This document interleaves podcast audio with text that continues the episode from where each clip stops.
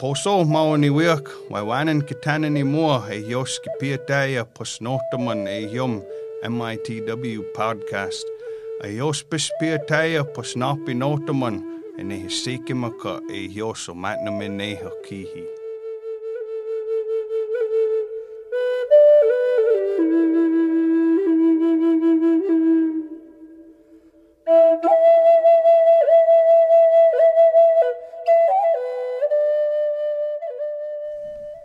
Welcome to the Menominee Indian Tribe of Wisconsin podcast. I'm your host, Sheena Wapus.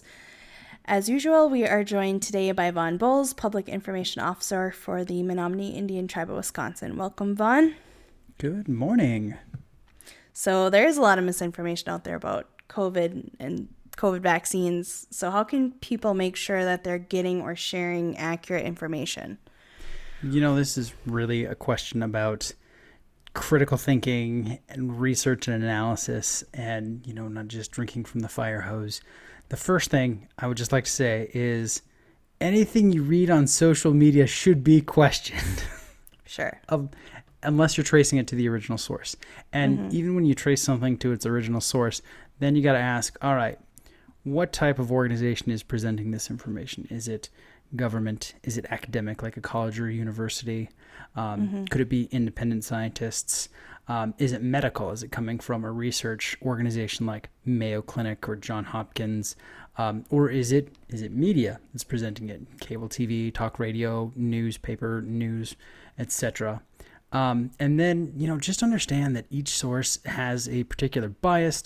You know, Sheena and I, as wonderful as we are, we both have biases everyone has them, you know. So mm-hmm. ask, you know, is ask if there's an agenda with what's being presented and how it's being said. Are they trying to inform you about specific health concerns? Are they trying to make money? Are they marketing, you know, XYZ product? Mm-hmm. Um, you know, and then you'll also want to take time to corroborate sources. Is it presented in multiple areas? Does it seem credible? Um, and just really take the time to do some do some diligence on what's being presented. Even even you know when i read information that are presented by scientists and doctors i usually have to go to two or three different sources just to make sure it's accurate because i'm finding you know we'll read something in the news sometimes mm-hmm. and it's wildly inaccurate and that wild inaccuracy can be repeated in several different places.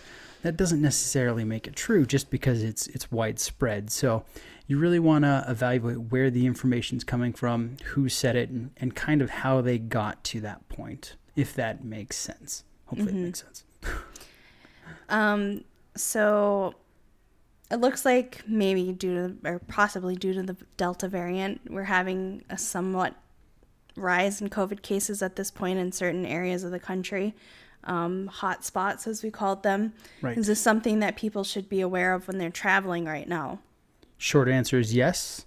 Mm-hmm. Um, you know, people should always be looking into the the concerns of the locations they're going to when if they're gonna stay for an extended period of time or be away from home for an extended period of time. You know, this may be looking into the level of COVID cases that are taking place. Um, it might be something other than COVID. It could be flu or some other type of public health concern. But yeah, people should be interested um, in knowing about the health concerns where they're going. Um, you know, if they if they really want to look into things, they should also consider the safety measures when they travel. Um, case of COVID, you know, get vaccinated. That is like the most important thing you could do to keep your safe, keep your keep your safe, keep yourself, your family, loved ones safe while you're traveling.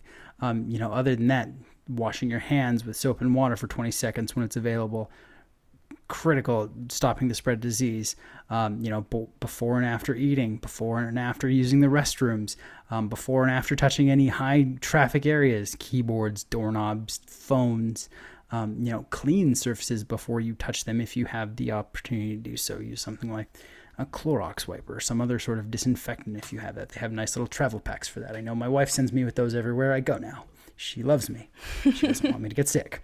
Um, also, you know, consider maintaining things like physical distance from people that aren't in your household, six feet or more.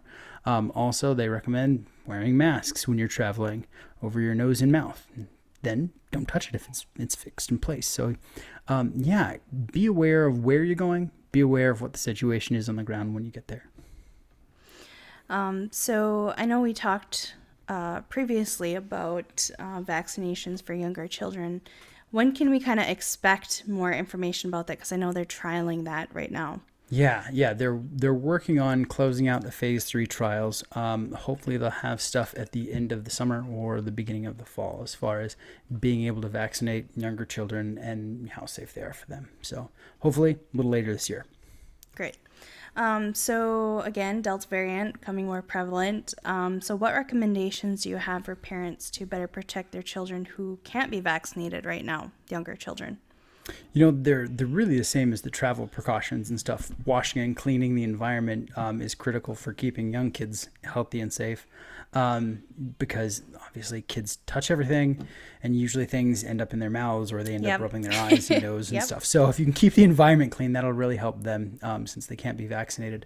Um, also considering limiting limiting time with you know large gatherings, uh, particularly ones that are indoors.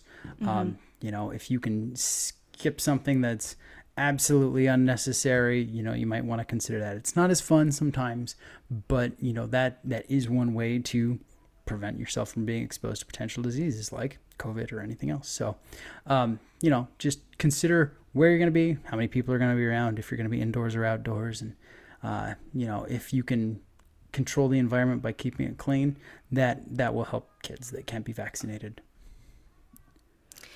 So um, apparently the CDC has some new guidance for schools. I read that. I don't know. If, I didn't see any details about it, but um, how will that affect our community's plans for schools? Well, we can we can actually post those guidelines in the show notes and stuff so everyone can read them because they're Sure. fun and exciting, just like all the announcements from the CDC. Yes. Um, I love reading them, right? Doesn't everyone? um, so they mainly had uh, eight eight takeaway points. Uh, some of them were a little redundant, but um, the first thing they they brought up was that students benefit from in person learning. That is definitely something we learned over this last year. The distance learning can be very challenging for kids, Sure. especially some of the more outgoing ones. And they say that safely returning to in person instruction for fall of 2021 is a priority for the country. So that's that's the first thing they wanted to throw out there and everyone to know. They say, you know, vaccinations currently the leading public health strategy to end the COVID-19 pandemic, um, and promoting vaccination can help schools safely return to in-person learning as well as extra extracurricular activities. So we understand not everyone can be vaccinated at this point, but for those who can, um, they should be, or they they have that opportunity to, and it'll bring us back to school a little bit easier if they are. Um, they also say masks should be worn indoors by individuals ages two and older if they're not fully vaccinated. So uh, that is definitely something to consider. Um, they did change uh, this one point. They said schools uh, need to have students maintain at least three feet of physical distance while in a classroom, combined with indoor mask wearing, uh, particularly by those that aren't vaccinated. Uh, they recommend uh, additional cleaning and disinfecting, like they said, and like we talked about earlier. Keeping that environment clean is pretty critical for keeping kids healthy. Um, and they said if students and teachers and staff are feeling ill, stay home. Kind of an obvious one, but that definitely helps slow the spread of COVID or just about anything else. Um, and then they talk about how, you know, if you approach or if the school approaches, you know, all of these as a, a series of layered precautions, it should help prevent the spread of COVID enough to safely return to school. So that's kind of where they are. That's kind of what they think right now, which I think is, is good news. Okay, so um, again, I know we've talked about the origins of the virus before. Um, do we have any more information about that at this point? So I'm going to try to be very honest and careful with the next thing that I say because there's there's been a lot of media censorship regarding this issue, um, and it's made it kind of challenging to uh, accurately gather information regarding this specific question. So right now there there are two main theories um, about the COVID virus and about its origin. One is it was naturally occurring and that it was what could be considered a zoonotic transfer, virus jumping from an animal to people. The other, the other theory out there, um, and really the only other type of alternative, is a lab leak or a lab accident. Now, yesterday, the director of the World Health Organization came out with a statement um, saying that the Chinese government should have been a lot more forthcoming with facts and data in the early days of the pandemic, and that it was premature at that point to reel out the lab leak theory. I'm not saying that's true. I'm just repeating what what was said at that level. Um, what I can say personally, um, I have a lot of questions for some of the official narratives uh, around the, the virus's origin, and, and it appears to me that sometimes there are some facts or pieces of information that are might be a little misaligned or a little misleading. Um, I think we'll learn more about the origin as time progresses. Um, but there may always be questions about this in the end, is what I'm going to say. okay. So, do you have any final piece of advice for people this week? You know what? I hope everyone has a wonderful weekend. Uh, don't share your sodas and don't kiss strangers. Stay healthy and, and have a good time, everyone. Thank you, Vaughn. You bet. Waiwanan for listening to the Menominee Indian Tribe of Wisconsin podcast. You can find us on Apple Podcasts, Spotify, and Stitcher. You can also listen to the podcast on menominee-nsn.gov under the Community tab. Keep up to date by following us on Facebook at MITW Podcasts.